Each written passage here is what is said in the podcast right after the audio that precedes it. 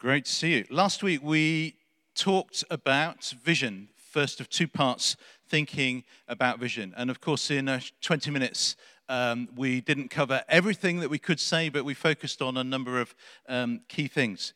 Uh, there were three particular things that I highlighted last week in terms of what are we called to be about as a church. And the first was our mission to help, to call people to discover and follow Jesus. Uh, next was to be raising up and releasing leaders. And the third was to be about starting new things. Jesus said this I will build my church, a church so expansive with energy that not even the gates of hell will be able to keep it out. From the message translation. So we're thinking about church, and last week, everything we thought about was local. That is, about us, G2, about what we are building here together, and about things in York. Uh, one of the things I've noticed recently in studying the history of the Christian church is that even from the earliest of days, uh, I think we see two common expressions of the church of Jesus Christ. The first is, yes, something that is local. Initially, this was Christianized synagogues as the apostles spoke to Jewish people about Jesus, and these synagogues became synagogues that praised Jesus.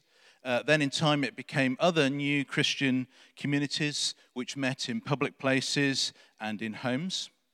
And it's an obvious point that through 2,000 years of the history of the church, local communities of people have always gathered together to worship in certain places at certain times.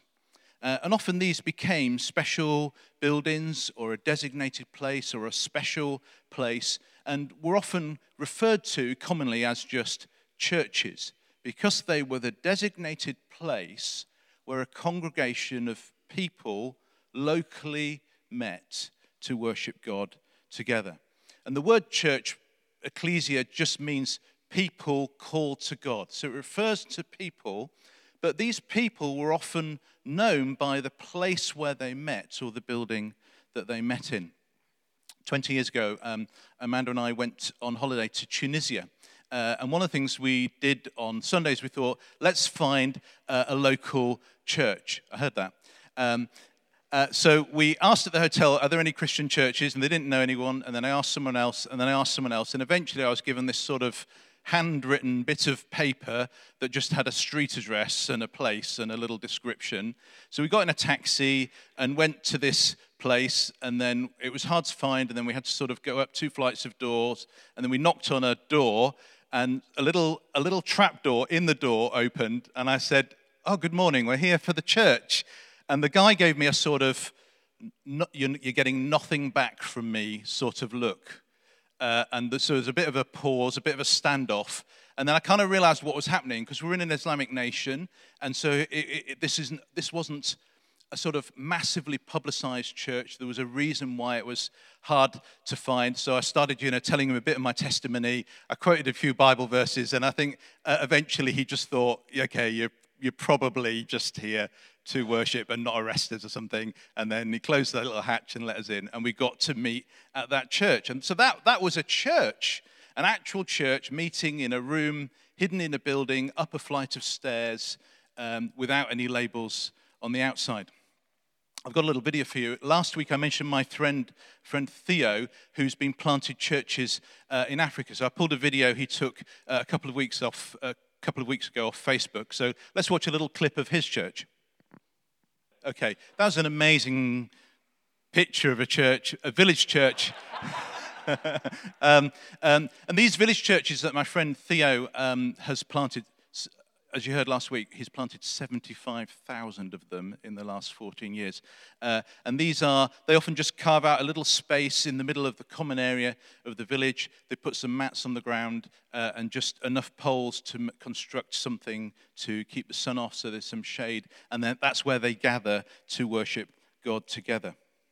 So, this, this idea of church, local church, a locally rooted, identified church, is something that's local, permanent, commonplace, something that we've seen in every country around the world, that something that's existed at every point in 2,000 years of Christian history, is something which is there for everyone, includes all ages, and everyone is included in it.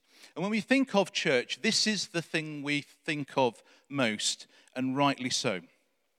But I think there's also another expression of church that we also see through history. And the word I want to pick to describe this type of church, the first is the local. The word I want to pick for this type of church is movement. And movement is, is harder to pin down, but I want to try and describe and articulate some of what that means to you. We see it in the first few days of the early church because the apostles moved and went to people to tell them about Jesus. Uh, the word apostle just means sent. So these were people whose job description was go. They were, they were, the, they were movement. They went to people to tell about Jesus. If you read through the book of Acts, you find it in Acts chapter 8, where there's a, dispersion. The, the, the early Christians began to be persecuted after the martyring of Stephen the evangelist. And so the Jewish Christians are, are, scattered because they're fleeing for their lives, and they spread to Judea and Samaria and a little bit further because they're just trying to find safety. And through that going, through that movement, the gospel they believed in spread beyond just local Jerusalem where it had been first heard, and others came to believe because of this movement. And we see it in the life of the Apostle Paul, who worked as an evangelist, raised up leaders, started new churches, and then from those churches took teams to go to other places to repeat the process. Um, we see it in the Northern Saints, who I mentioned last week, people like Cuthbert Aidan, Patrick, and Hilda, who evangelized on the road, apprenticed and trained disciples who could do the same as them, and started new things and moved on. Um, in European and Middle East history, we see it for a thousand years in the religious life of, of Europe through monastic communities that evangelized, trained leaders, and started new things. And so we have this repeating pattern of mission calling people to discover and follow Jesus, training and raising up new leaders, and then starting new things. We see it in the mission societies of, of Great Britain in the Georgian and Victorian age era, where thousands of young leaders um, gave themselves to go to other nations uh, as missionaries, often at great cost. Um, some of them that went with CMS, Church Mission Society, would pack their belongings not in a suitcase but in a coffin because one in three would expect to die in the place where they were going to preach the gospel. In, in Britain, locally, at the same time, we see it in the lives of the social reformers, people like uh, Joseph Rowntree, father and son, John Cadbury, uh, Joseph Fry, and William Wilberforce, who created jobs, reformed working conditions, provided affordable housing, built schools, built hospitals, helped the poor, and abolished slavery because they were Christians who believed in the need for change in the society where they live.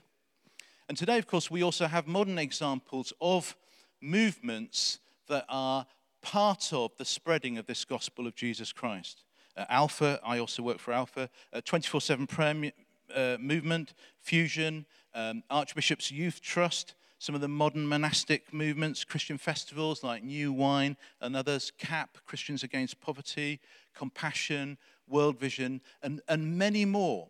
Expressions of church, but church not in the local form, but church in the sense of a movement of change.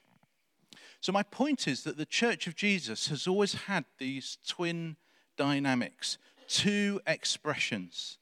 The local church on the street corner, there for everyone and embedded in the local community, and a Jesus movement spreading, growing, multiplying, and bringing change and resourcing others. And through history of the church, it's almost always the movement that gives birth to the starting of more local churches. Church, the movement, typically gives birth to church local. And for example, if you've ever read anything about the monastic societies of Europe, that's how Christianity spread to every corner of Europe through monastic communities and through evangelistic friars and monks who spread the gospel and went to other places. And so typically local churches were the kind of the end product of the work of these movement and mission societies. And again, it's, it's, it's hard to um, uh, define and, and describe exactly what a movement is because each one is varied and unique. They do and achieve different things. But I think if you look through the New Testament, if you look through history, and if you look at examples today, you do see some common traits that go with them.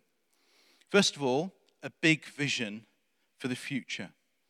And movements and movement thinking tends to be about thinking big, typically focused on a Jesus cause, on evangelization, on poverty relief, on justice. Um, secondly, I think you see in movements bold discipleship, or maybe even put it like this bolder discipleship, a sort of an, in, an enhanced or a, or, a, or a stronger expression of longing to follow Jesus. So, for example, in the Middle Ages, if you knocked on the door of a monastery and said, Could I join? they'd say, Of course you can. We'd be delighted to have you. Our rule is lifelong celibacy, poverty, and obedience. Welcome. Come on in. Now, if you want to join G2, probably all you need to do is tick a GDPR consent form to say that we're allowed to have your email address on file.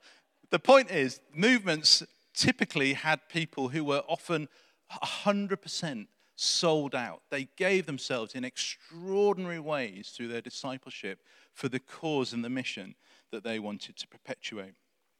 I think movements tend to have an empowered leadership, a leadership that has movement, that's, that's going.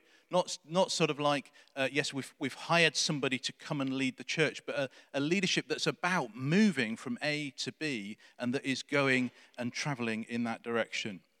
And lastly, I think movements are typified by hugely dynamic prayer. And I'll say some more about that in a minute. And my observation for G2, and as we've been away as leaders thinking about this um, in recent months, is that G2 carries some of the heart for both of these expressions of church. Obviously, local, a church that gathers in a place. Even though we don't own this building, we gather in a place.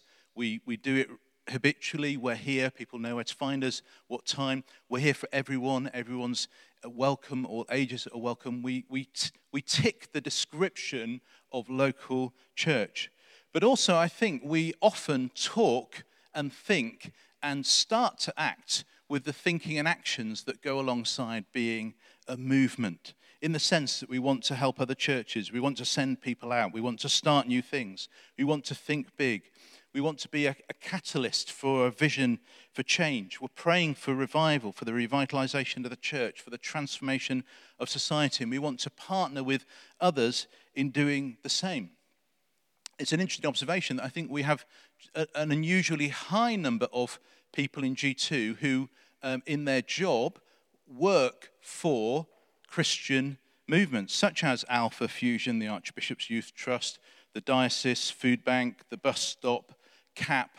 So it's, it's, I think it's something that's in our blood as G2 to be movement, to be involved in sending others out, to have a heart for something that's bigger than just what we are locally. And of course, the stats that we thought about last week tell us that there is an enormous need for this. We live in an era where the church will go through massive change and large numbers of churches will close or will have to be brought back to life or revitalized. And we will need to be thinking not about maintaining what is as a static thing, but about re evangelizing our nation and our society. I wonder if we can wander back a few hundred years. And someone you might have heard of, a, a guy called Nicholas Zinzendorf, who was a German aristocrat. That's his picture there um, on the left. Uh, and although he was already a believer, one day as a young man, I think aged about 17, he visited Dusseldorf Art Museum, where he saw a painting by Domenico Fetti. And the painting was called Ecce Homo, uh, Behold the Man. And underneath, it's a portrait of Christ, it's on the right. And underneath it had the legend that said this This have I done for you. Now what will you do for me? And it was said that uh, Zinzendorf stood and stared at the painting for three hours without moving. Uh, and then at the end, he counted it as a profound encounter with Jesus Christ. He said it was as if um, the mystical Christ was speaking to him personally. He wrote in his diary, it was as if Christ himself was speaking those words This I have done for you. Now what will you, now what will you do for me? Directly to my heart. And he vowed that day to dedicate his life to the service of Christ. A few years later, Zinzendorf, and he had a large country house and a massive estate, he allowed a group of uh, a uh, hundred or so Moravian refugees who were fleeing from some persecution to settle and live on his family estate and to build buildings and to, to do their work there. And that happened in 1724. Just jump forward a few years to 1736, and a man called John Wesley is on a boat going to America. And Wesley was a bit of a nervous evangelist at that point, and he was traveling with a company of Moravians. The Moravians had the cheapest tickets, and so they were living in the worst bit of the ship, and they had to do duties in order to be part of their passage. And Wesley noticed how Christ like he saw them in their behavior, that when the sailors hit them or beat them or tr- treated them harshly, they responded just with patience and love and calm. And one Sunday, they were having a service on the ship and they were singing uh, psalms uh, during a storm. And during the storm, the main mast of the ship broke. And Wesley noticed that whilst the crew were in terror and he was in terror, the Moravians carried on worshipping and praising God. Their belief was, you know, live or die, our mission is in the hands of Christ. Two years later, Wesley's in London with some Moravians at Aldersgate Street Chapel. And one of the Moravians reads out Martin Luther's introduction to his commentary on the book of Romans. And Wesley marked that exact moment as his own personal spiritual awakening. He famously wrote these words in his diary At that moment, I felt my heart strangely warmed. I felt I did trust in Christ alone for salvation. So the Moravians actually gave us John Wesley, amongst other things. Now, jump back to 1727, and the Moravians are living on Zinzendorf's estate. And uh, uh there was some strife in the community uh, of these Moravians who, who lived and worked in groups according to what their craft was, whether they worked with wood or whether they um, grew food, etc. And so the, the community was just in a disharmony. And 24 young men and 24 young women covenanted to pray an hour a day, filling the full 24 hours of the day for a month. Their age was probably older youth or, or maybe just into student years. So these were very these were young people who took it upon themselves to solve the problem of their community by giving themselves to pray. And so they committed to pray around the clock in unbroken prayer for a month. Some of you may know, but if you don't know, just give me a guess how long you think that prayer meeting lasts. Just shout out. No, I said if you didn't know. Good guess, Dave. The prayer meeting did indeed last for just over 100 years. This will be better in the uh, 6:30 service. We'll do it differently. can you imagine that? Can you, can you imagine a prayer meeting that starts with you and finishes with your great great grandchildren and is unbroken prayer for more than 100 years? So this prayer meeting was about solving their community problems. And six months into, uh, from the beginning of this prayer meeting, Zinzendorf met a former slave who was looking for missionaries who would travel to the West Indies to evangelize uh, slaves that had been taken there. So he went back to the Moravians and shared this with the praying um, group. And 26 Moravians stepped forward the next day to volunteer to go to the world, to world missions, to the West Indies, Greenland, Turkey, and Lapland. And in time, this became the systematic output of this prayer meeting. They got maps of the world and they began to pray for countries of the world and groups of people and places where different languages were spoken. And that this prayer meeting became a prayer meeting for praying for missions to the whole of the world. And bear in mind, this is, this is the 18th century where to get to places was, was, took long and arduous journeys to get there. So strong was their commitment that some of these Moravians, who were still teenagers, voluntarily sold themselves into slavery so that they could get access to groups of people that hadn't heard about Jesus. What a movement. Birthed in prayer. I think G2 is called to something to do with being a movement in God's plan. A movement, of course, never can detract from local. I think there's only credibility for it to do others, some things to help others, if we're actually putting it in practice here where we are. If there's a home base called G2 where we're living this out as a local church, doing the things that local churches do. But, and movement and lo- local go together. It's not that they're separate things, but they sort of go together hand in glove. They, they overlap. There's a bit in the middle where you're not quite sure if it's local or if it's movement, but the movement is energized by the local home base. And it's through the movement that other things are started and brought into life in other places. If, if as a church we just focus on local, the problem is that we can just become a holy club where we end up pursuing a vision that's ultimately about what we would most like to have for us. If we, if we give ourselves increasingly to thinking about church also as a movement for the benefit of others, then our focus is on not what we keep for ourselves, but what we can give away. We're already doing some of this now, but it's little beginnings. For example, Miriam and I, we, we do training at theological colleges and we talk about working with millennials and evangelism and, and stuff like that. Uh, Miriam mainly, but others are getting involved. We're helping with churches in Middlesbrough, helping them with mission and with connecting with students. Um, I'm involved with helping the diocese. They want to start 14 new churches that particularly reach people between the ages of 20 and 50, the so called kind of missing generation. So I'm helping them with some of their recruitment and their interviewing. Um, and also, as we think ahead to G2 and the 345 service moving to Burnholme, we want to be really good neighbours to the other churches that are there. And so I'm speaking to all of the four Anglican churches that sort of will surround where we'll be meeting at the community hub. Uh, and I'm saying to them, how can we help you? Is there anything we could do that could be a help to you. And I've met with two so far, and both have asked us, can we help them with things? And they're things that we can help them with and we want to help them with.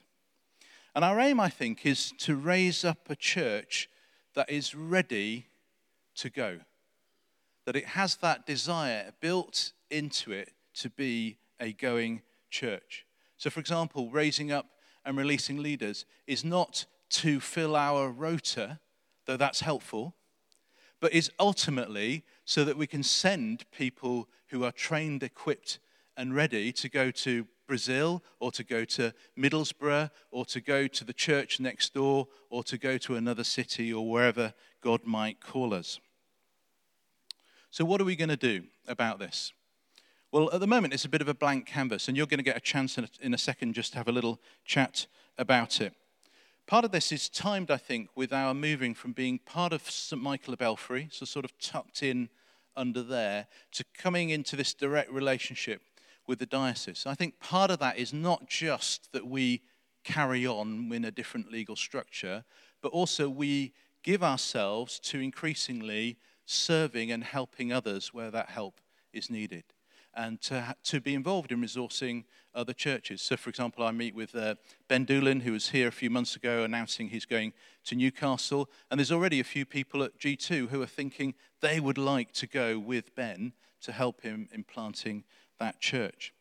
So I think more of that will happen as we um, move forward into our sort of new relationship and into our two different sites. It's not an area where you can make a five year plan. It's not that kind of thing. The Moravians, when they met to pray, had no plan. All they did was just, they just gave themselves to God. They just started where they were and asked God, what did God want to do with them? And actually, these doors in, in this story and, and probably almost any other story you might read often are doors that you can't plan. The, the Jews in Acts chapter 8 couldn't plan that persecution was coming, and that would be God's way of moving them into other places. But they were open, prayerful, and ready to be sent out. So, who knows what God might do? I, th- I, personally think just the first thing we should say we definitely should do is we should start meeting regularly to pray to see what God wants to say to us. And from there, see what God wants to lead us into. Thank you. Amazing. So, I'm getting married uh, in four weeks' time, uh, which is exciting. That always gets a cheer. That always gets a cheer. It's great. And uh, one of the things that I find interesting in reflecting on marriage and relationships is uh, you don't often share some of the private conversations and discussions you have. Uh, but I thought today I want to let you into a private conversation that I had with Sarah, my fiance, uh, in May last year. And we've got a little picture here that um, a little message exchange that I had. Wrong slide, wrong PowerPoint. That I had. Um, there, that was a message we talked about. No, here we go. Boom. So here we go. Here's some kiss emojis from me. First thing in the morning. I'm a smooth man. Tuesday morning. Sarah's replied, and she had a dream in the night. So Sarah had a dream that we raised money uh, for Leo's flight. Leo is uh, the boyfriend, now fiance, of our friend Annabelle, who some of you may know.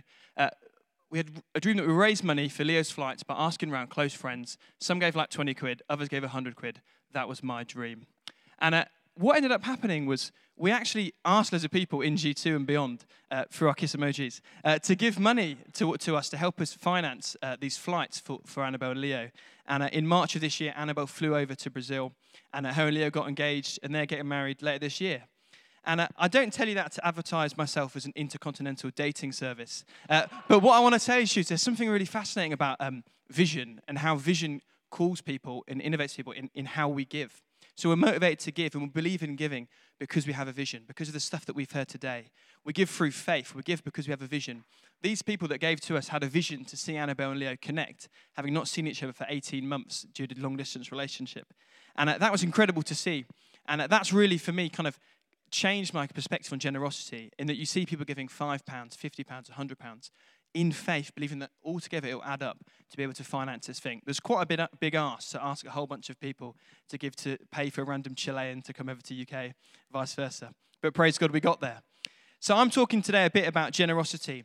And at the thought that's going through my head this week, as we talk about vision, as we talk about big picture, is that generous people give to see the impossible become possible. And I want to talk to you a bit about Matthew 14. So I'm going to get this up on the slide uh, behind us, and I'm just going to read you through uh, Matthew 14, verse 14, 17, and then 18 to 21. So this is all about the feeding of the 5,000. Uh, a very famous story, as, as we know. So when Jesus landed and saw a large crowd, he had compassion on them and he healed the sick.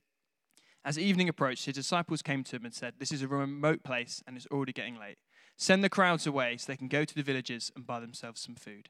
Jesus replied, They do not need to go away. You give them something to eat. We have here only five loaves of bread and two fish, they answered. Oh. Anyway, basically, what happens eh, is they end up feeding everyone with these two loaves and these fish and you know the rest. But what I find fascinating about this story is that this story starts with a little boy coming to disciples and giving them his meager lunch, giving them not very much that he had at all, a few loaves and fishes to feed 5,000 mouths. But gifts, what we have, what we contribute, what we bring in God's hands, can be and often are divinely multiplied to meet the demands of greater works. This is one of the greatest ever stories of giving that we'll read in the Bible and that we'll hear in, in culture. Uh, and is a beautiful picture of what it, what it needs in the faith to see something profound happen through our giving. This boy had faith that, that what he was bringing would make a difference. The disciples didn't have a clue what was going on, but Jesus believed that these, this gift that he brought would help feed people, would provide for them. This young man had the faith to give his lunch away, risking his own provision, his own sustenance, his own comfort, his own hunger, in the hope of helping others. One boy's faith is what set in motion this amazing miracle. And we have to be willing, I think, as people, as a people who follow God, to believe in something much greater, to imagine something much greater than ourselves in order to get behind a project or a vision. And uh, growth costs something. This vision that Christians talked about last week and this week, it all costs something. And I think growth in every element of life costs something. If you want to have a bigger kitchen, if you want to have a nicer lounge, you've got to pay for extension. That costs a lot of money, causes a lot of inconvenience. If you want to have a bigger family, that's going to cost you a heck of a lot of money to buy new clothes, to buy a bigger car, all that sort of thing. If you want to get big muscles, you've got to pay for a gym membership. You've got to buy protein shakes. It costs a lot of money. And a church that is committed to growing, a church that's committed to giving away things, sending people away, will have scalable costs that go up and up and up as we kind of build our muscles, as we extend our house. And I kind of wanted to throw up some examples on the, on the screen behind us of uh, what it would look like for us to build an extension at G2. So if we gave 500 extra quid, we could afford an extra Mars bar per student. As we saw last week, our current budget buys us a Mars bar a month per student, which is amazing. But £5,000, suddenly we think, hang on a sec, an extra £5,000, that could fund an apprenticeship year for G2 to help start these kind of these community projects we're talking about, to help resource student work, youth work, kids work, that sort of thing. £10,000 could fund a whole new site, could help fund a school of church planting by releasing more time, by finding a venue, that sort of thing.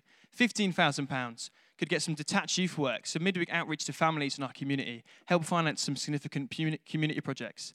£250,000, we could buy or rent our own building to have a community hub, buy our own version of Burnholme. And £54 million would buy me a new private jet just like Jesse Duplantis, who you may have seen in the last couple of weeks, has asked his followers to fund him a £54 million private jet because, in his words, if Jesus was here today, he wouldn't be on a donkey. So he wants a private jet to travel the world. We're not asking for a private jet. You know, we're not talking about that level of things. We're, we're wanting money to help finance a vision, to help finance this vision of reaching our, our community and beyond. This concept of church as movement that means that uh, generosity releases uh, kind of a sense of increase and energy of this church as we seek to see growth, as we seek to see the revitalization of the church and the transformation of society. And society needs this. The Church of England needs this. We have a situation in, in our country where uh, we estimate 90% of Anglican churches in this diocese, this grouping of churches, will close in 15 years. Uh, in the census uh, of 2011 in York, 59% of people identified as Christian. Obviously, that's nominal Christian, so it's not necessarily going to church on a Sunday, everything. But that's even down from 74% in 2001. And I reckon in 2021 we'll be hitting 30, 40%. That wouldn't be surprising at all. Uh, in the UK, just 20% of 16 to 30 year olds identify as Christian. And we see mental health problems, loneliness, inequality, inequality, all kinds of social issues, all on the up. But spiritual revival gives birth to societal transformation. And that's why we're talking about movement. That's why we're talking about G2 being something beyond these four walls, being something beyond our Sunday gatherings, because we believe in this idea as church's movement to bring revival, to bring transformation to our society, to give people a hope and a, and, and a purpose to their lives where actually they don't have that as much anymore. We want to be pioneering in that, we want to be leading the way in that as G2. And when we talk about giving today, when we talk about financing this vision, uh, we're looking at this as an investment opportunity. We're looking at something that's a development fund. We're not saying, here's a five year plan, mapping it out, but we're saying, we believe that as G2, we're called to play a role in this, to play a role in helping bring revitalization and transformation, to be a church and a movement that both resource and energize each other at the same time. And the mark of movements is that through the grace of God, the unmerited, undeserving favor of God, that we make the impossible become possible. We look outward with a vision to transform our community. And I want to encourage you to, too, that what's in your pocket can make this happen. Uh, God isn't interested in your, in your bank account, uh, He's interested in your faith. He's interested that you'd be sold out in your heart for Him. And you'd be so assured that the investment to extend the house isn't just financially, but it's all of your life. It's all that you carry. It's your hospitality. It's who you have around for dinner. It's how you talk about Jesus in your job. It's how you carry yourself in your job. But we do need to realize that this does cost money to extend our house. It does cost money to, to finance this movement, to see this growth happen that we want to want to be seeing. And I've been really challenged this week um, myself in my own giving to G2. And uh, like I said, getting married in a few weeks and thinking, how do we then kind of combine our salaries and how do we give generously? And 10%, that's a helpful thing that I've stuck with. But um, the 10% tithe thing is a really good, valuable system, is a really good measure. But I just want to challenge you to, to not limit your generosity by sticking to 10%, to not saying, I only give 10% because I read that in, in, in Malachi. Uh, just to encourage you, God wants us to give cheerfully and joyfully.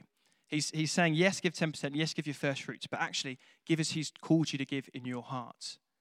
Don't limit what He wants to say for you. Don't shut off the conversation by saying, I've given 10%, that's fine. God wants to kind of provoke us, I think, to generosity through the gift of faith. As we saw with us raising money for Annabelle and Leo's flights, as we saw with uh, all these stories uh, of generosity we heard last week, it comes through people having faith, through believing in a vision. We don't want to close ourselves off to what God has to say to us about money. Matthew 14, the story of the young boy with his, his fish and his bread, it cost him something. It cost him something of himself in order to see God move. It cost himself something, his own food, his own meal, to see a miracle happen. But he had faith for it. And in a minute, we're going to um, just spend some time reflecting, spend some time praying about this together. And I kind of want to encourage you this week um, take a moment, an unbroken moment in your week, to, to just ask God about your giving, to ask Him what He wants to say to you about G2 and beyond, about what it is that you could be giving uh, either regularly or as a one off. What is it that, uh, that God might say to you t- to stop doing, to stop spending money in order to give to something bigger than yourself? What, what's it going to cost you to give into what God's doing through this church? Take a moment this week, and we're going to take a moment now just to allow ourselves to be moved, allow ourselves to let God in, to not kind of close ourselves off because we've given the 10% and we've ticked a box, but to allow God to speak to us. So if you just want to just close your eyes and just uh, get in that kind of space of response and just focus right now, uh, I'm going to pray for us that um, the Bible promises us in uh, 1 Corinthians the gift of faith.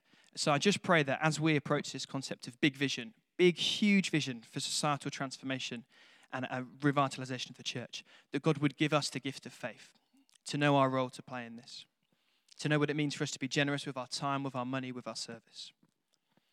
So, Holy Spirit, I thank you that you are with us. I thank you that you give us so much. I thank you that you provide for us so much. I thank you for the story of this church in the last 13 years of how you've come through for us.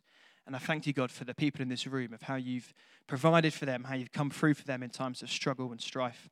And Jesus, I pray uh, for the gift of faith to be released to G2 when it comes to talking about big vision, when it comes to thinking about generosity and money that costs us something.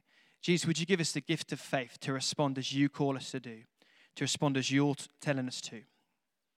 Not through setting our own limits, not through deciding it in our own heart, but to give cheerfully and joyfully as you call us to do. Amen.